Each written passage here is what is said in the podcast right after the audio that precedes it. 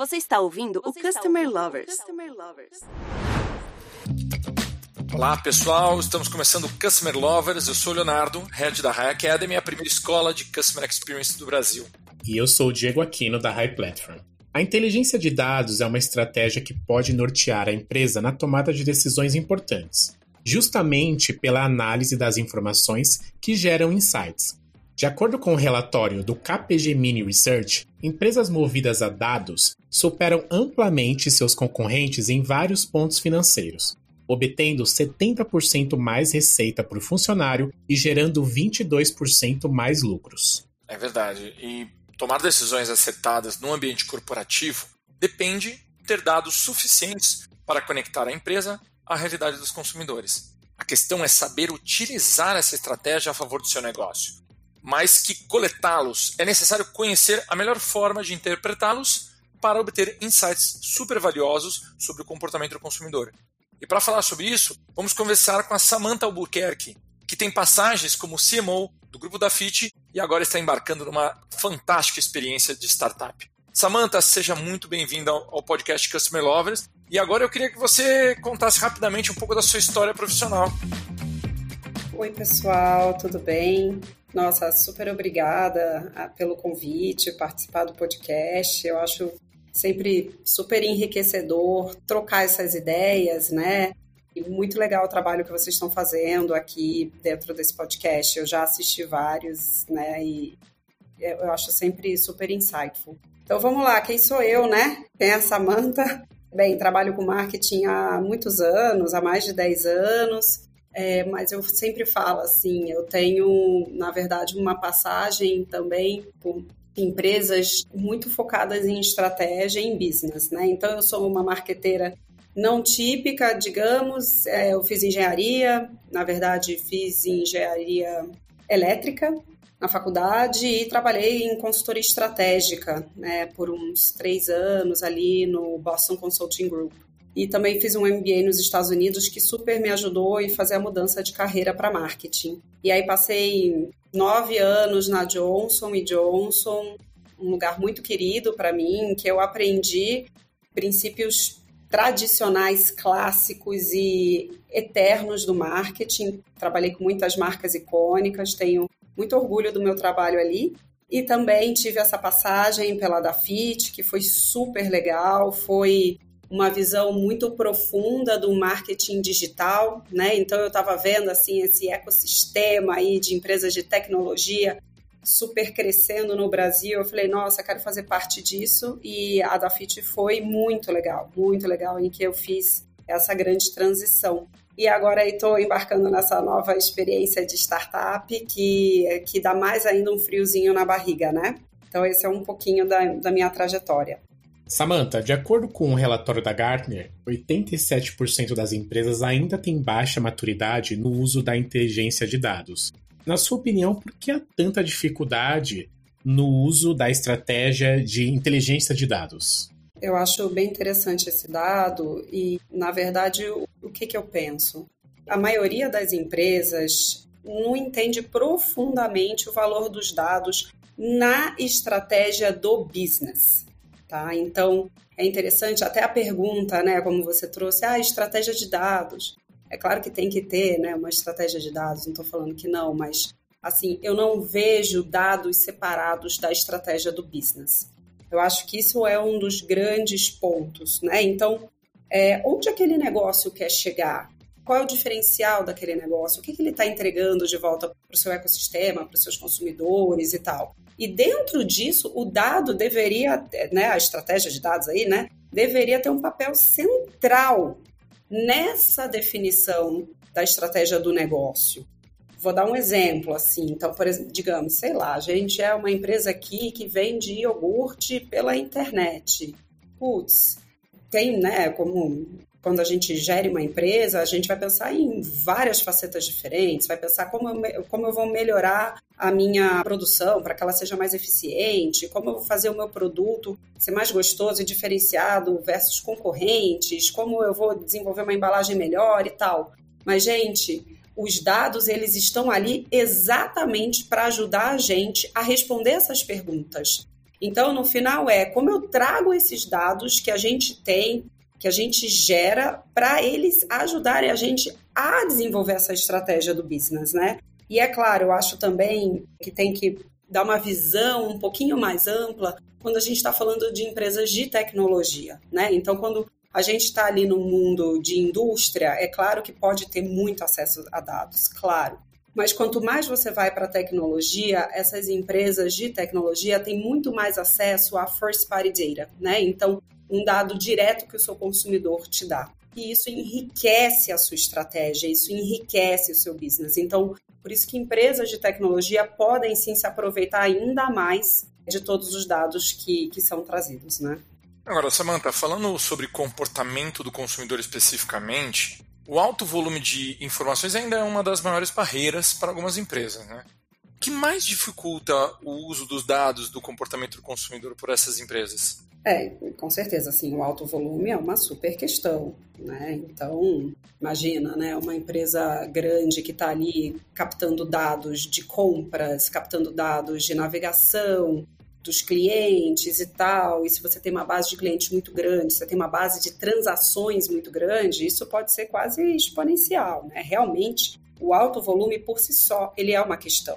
E aí precisa de muito investimento, sim, em ferramentas especializadas, precisa de muito investimento em pessoas com capacidades de ciência de dados, pessoas com essa visão bem analítica, e tudo isso é um dispêndio de esforço que a empresa com certeza tem que fazer. Isso por si só já é uma barreira, né? Mas muitas vezes também o que eu vejo é que essas áreas que tratam os dados, que trazem essa ciência de dados, elas ficam um pouco satélite em volta da empresa, ali tratando, gerenciando aquela base de dados, gerenciando a base de informações, mas como que a gente consegue envolver essas pessoas? Como que a gente consegue envolver essas áreas para que eles estejam conectados com as discussões de business do dia a dia, né? Ou seja, como a gente usa esses dados não só para organizar eles, né, que é toda a visão de informação, mas como que a gente pega esses dados, essa informação e transforma ele em inteligência para responder uma pergunta de negócio, né? Como que a gente traz isso para trazer, como a gente traz esses dados para responder um problema de negócio do dia a dia? Muitas vezes eu vejo que as áreas elas ficam separadas, né? Então tem lá o marketing pensando, sei lá, na campanha de comunicação, no branding e tal, uma área comercial pensando em como otimizar vendas, mas não tem interação dessas pessoas no dia a dia com os cientistas de dados. E, na verdade, o brilhantismo sai dessas interações no dia a dia, porque é possível que aquele cientista de dados esteja ali estudando algo super relevante para aquela pergunta de business que as pessoas nem estão sabendo, né? E, ao mesmo tempo, pode ser que a pessoa de business olhe uma análise, uma correlação que está sendo gerada dentro da área de inteligência de dados e tenha uma interpretação mais avançada conectando com alguma questão de negócio que o pessoal que está ali só enfiado dentro dos dados não está vendo, né? Então, como tudo que é bonito na vida, o valor ele sai das interações humanas, né? Então, hoje eu vejo que uma das grandes barreiras é essa integração entre as áreas, que fica pior se a empresa é maior, né? Então, como trazer essas pessoas e essas discussões para o dia a dia. Samantha, como que as empresas podem se beneficiar do uso de dados capturados no atendimento ao consumidor? Cada vez mais a gente tenta dar mais foco ainda ao atendimento ao consumidor. Eu sou uma grande entusiasta dessa conversa, desse tema, porque no final o consumidor é a razão da gente existir, né? É tratar ele bem, é trazer para ele a melhor experiência. E isso não é agora que a gente tem essa visão de CX, né? Isso sempre existiu, né? Assim, como é que é aquele lema? Atender bem para atender sempre, né? Mas o que acontece? Muitas vezes eu vejo que quando a gente está ali envolvido no dia a dia da área de atendimento, que é uma loucura, né? É uma fogueira ali, sempre um volume grande de atendimento, sempre problemas que às vezes podem ser complexos de serem resolvidos, porque, né, a cadeia, né, de logística ou de produção, pode ter realmente problemas. Então, eu entendo que a operação dessa parte de atendimento ao consumidor, ela é bem pesada, né? Isso consome bastante. Mas a gente sempre tem que valorizar muito que o consumidor, ele entra em contato com a gente para dar um feedback de graça, abertamente, né? Para mim, assim, feedback é sempre um presente. Então, tem que valorizar muito aquela interação, né? O consumidor está tirando um tempo da vida dele para trazer para você uma questão. Então, cara, vamos ouvir, vamos tentar entender. Isso, claro que tem avalia, eu acho que isso que é o que todo mundo vê, né? Só que, para mim, a segunda derivada em cima disso é perguntar para ele não só qual foi o problema e tentar solucionar e tal, e tentar melhorar os processos ali, mas, na verdade, um olhar de como ele gostaria de ter sido tratado quando esse problema aconteceu, tá? Então, não é só pensar, nossa, a gente tem que melhorar a nossa cadeia logística, nossa, a gente tem que melhorar a nossa produção, porque né, o produto está saindo com esse defeito e tal. Tudo isso é super válido. Mas a gente sabe que problemas sempre vão acontecer, né? Infelizmente, né? É difícil ser perfeito. Então, problemas sempre vão acontecer. Então, dado que os problemas vão acontecer, será que a gente não poderia ouvir do consumidor como ele gostaria de ter sido tratado? Um exemplo besta, né? Então, assim, comprei alguma coisa, ela vai chegar atrasada. Em vez de esperar que ela chegue atrasada para o consumidor vir conversar com a gente, putz, olha, meu pedido está atrasado e tal, não. Será que a gente já não poderia ter avisado isso para ele antes? Será que a gente já não poderia ter perguntado para ele, olha, né, dado que seu produto está atrasado, tem essa outra opções de entrega, isso te ajuda? Como a gente consegue começar a ouvir ele sobre soluções mais flexíveis para os problemas que podem vir e vão vir? Eu acho que essa segunda derivada em cima da pergunta pode ser muito importante. E muitas vezes o que a gente escuta de volta, né, do consumidor, às vezes não é nem assim, é uma solução mirabolante, sabe? Muitas vezes nossa, queria que simplesmente alguém só tivesse me ligado e pedido desculpas. Só isso. Só às vezes a gente se tratar como seres humanos. Então, assim, olha, eu estava aqui esperando, né, era importante para mim e tal, estava contando com isso. E aí, se a gente tem esse contato que seja mais próximo e mais humanizado, ele já se sente respeitado, né? A gente fala muito, né, no mundo por aí sobre empatia, sobre respeito. Mas isso não precisa ser só em grandes discussões, pode estar nesse nosso dia a dia, nessas nossas pequenas ações que mostram o valor real do consumidor para aquela empresa, né? Para aquela marca, para aquela empresa. Então, muitas vezes, só esse olhar empático já fala muito sobre a marca, né? Então, podem ser soluções novas, de um ponto de vista de logística, de processos e tal, mas às vezes são soluções de linguagem, são soluções humanizadas, que a gente está tão ali no dia a dia dos processos, da automação dos processos, que a gente não para pensar sobre isso. E olha que interessante, Samantha, você falou sobre valorizar as interações, né? Que as empresas precisam valorizar essas interações com os clientes. Quando você interage com o cliente, óbvio, você começa a entender, ter um entendimento melhor das suas necessidades. E aí, ter entendimento melhor das suas necessidades significa ter dados e ter essa inteligência de dados.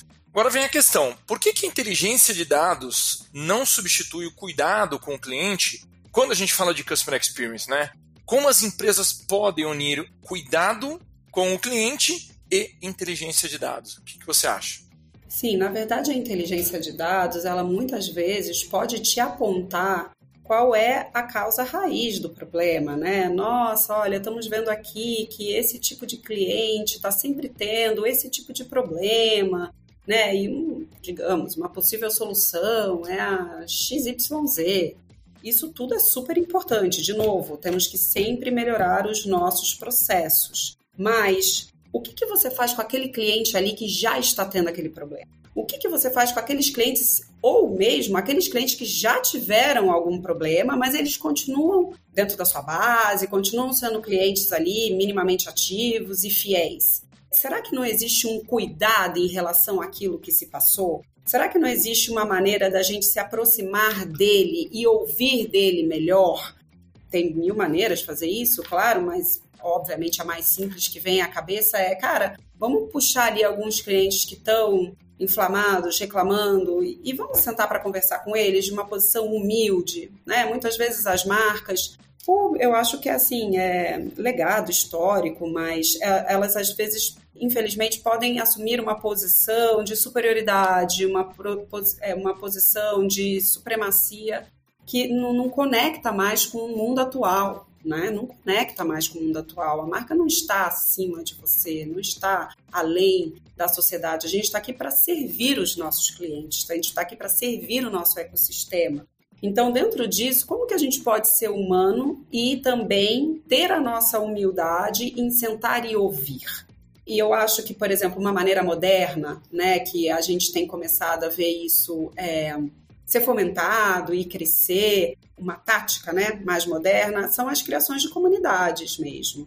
Então, você tem ali, né, digamos, a sua marca X, que tem uma comunidade de clientes que podem ser brand lovers, e eles estão morrendo de vontade de interagir com você, morrendo de vontade de trazer para você oportunidades, de trazer para você melhorias, de co-criar junto com você. Então, por que a gente não fomenta isso? Por que a gente não se aproxima deles? E é claro, isso, óbvio, tem um impacto super legal lá no cliente, que vai ser ouvido, tem, obviamente, um impacto super legal no business, porque eles vão trazer pontos de vistas e oportunidades que eu tenho certeza que, às vezes, os marqueteiros não pararam para pensar, tá? Mas eu acho que mais do que isso, quanto mais você é, de novo, fiel aos seus valores e transparece isso para essas comunidades, elas reverberam essa mensagem. Então, dando um exemplo aqui meio ventado, né? Então, tem a marca X, que tem lá uma comunidade de brand lovers, e essa marca X teve um problema com o produto, sei lá, teve que fazer um recall do produto, né? Então, você foi lá, você falou primeiro com a comunidade, nossa, infelizmente, aconteceu XYZ, vamos ter que fazer um recall, blá, blá, blá. Estamos avisando vocês aqui primeiro, vamos avisar todo mundo que foi atingido e tal. Eles vão trazer para você, né, algumas oportunidades de melhoria, ou no produto, ou na comunicação, tanto faz. Mas depois, eles vão virar para o colega do lado, sabe assim, o seu colega de trabalho, eles vão virar para sua amiga da academia, entendeu? E vão falar, nossa, né, putz, realmente, essa marca teve esse problema, não sei, teve esse recall, mas olha que legal, eles pensaram nisso, nisso, nisso, eles estão se posicionando dessa maneira, eles começam a se transformar, o que é bem falado no mercado hoje, de o quê? Embaixadores da marca. Eles começam a ajudar a reverberar uma mensagem positiva, contanto que você tenha sido real, você tenha sido transparente com eles, né? Porque hoje, cada vez mais, as pessoas conseguem ver através de um posicionamento de marca fraco, digamos assim, né? Então, se ela consegue ver esse valor, essa transparência em você, isso vai ser reverberado. E não existe nada mais valioso do que um word of mouth bem feito, tipo, uma indicação bem feita. Eu falo bastante isso nos lugares onde eu trabalho, que é, a gente pode ir lá fazer campanhas lindas, a gente pode ir lá fazer produtos incríveis, desenvolver um mega bom atendimento e tal. Mas o que tem mais valor é uma outra pessoa isenta falando bem da nossa marca. Isso tem um peso muito maior. O peer-to-peer tem um peso muito maior. Então, como a gente fomenta esse peer-to-peer? Para mim, nasce daí. Nasce dessa humanização na linguagem, nasce dessa humildade das marcas em estar realmente próximo dos seus consumidores. Samantha, e como funciona o uso dos dados na prática? Porque a empresa ela vai colher esses dados com os clientes e tudo mais. Como que ela vai transmitir esses dados para a equipe que lida diretamente com o cliente? Porque muitas vezes as pessoas não sabem interpretar esses dados, né? Como que isso é passado para essa equipe? Uhum.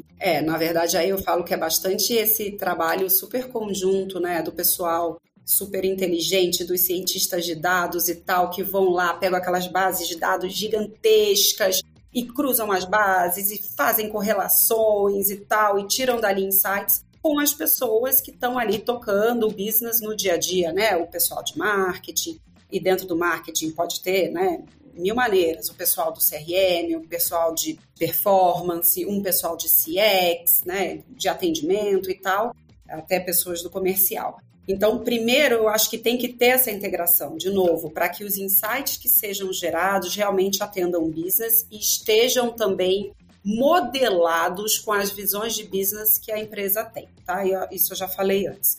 Mas uma outra maneira prática que eu também já fomentei dentro do meu trabalho, já vi acontecer, é fazer reais segmentações atitudinais. É até engraçado, eu estava conversando, né, tive uma outra conversa aqui com o Léo, né, sobre essa visão de conceitos tradicionais de marketing, que eu chamo de Kotler 1.0, com as execuções de marketing digital, que, né, é o futuro. E muitas vezes no marketing digital a gente traz muitas coisas legais que, na verdade, eu vejo que é uma evolução, né, uma releitura de conceitos tradicionais do marketing. Um dos conceitos tradicionais do marketing que eu amo é segmentação.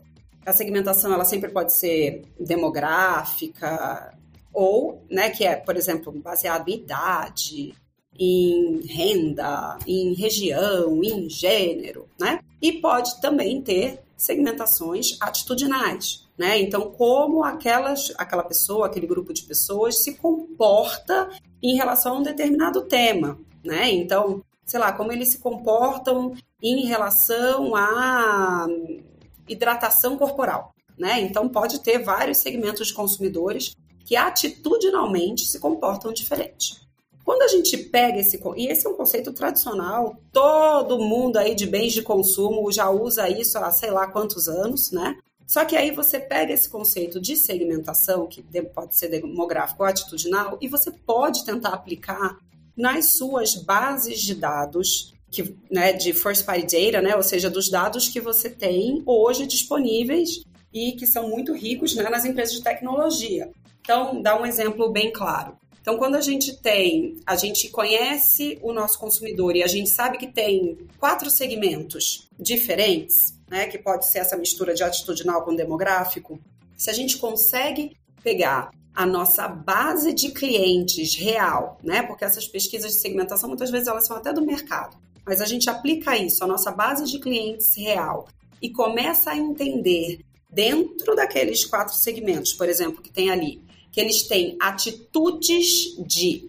navegação diferentes ou atitudes de compra diferentes, a gente pode começar a modelar as nossas comunicações para isso.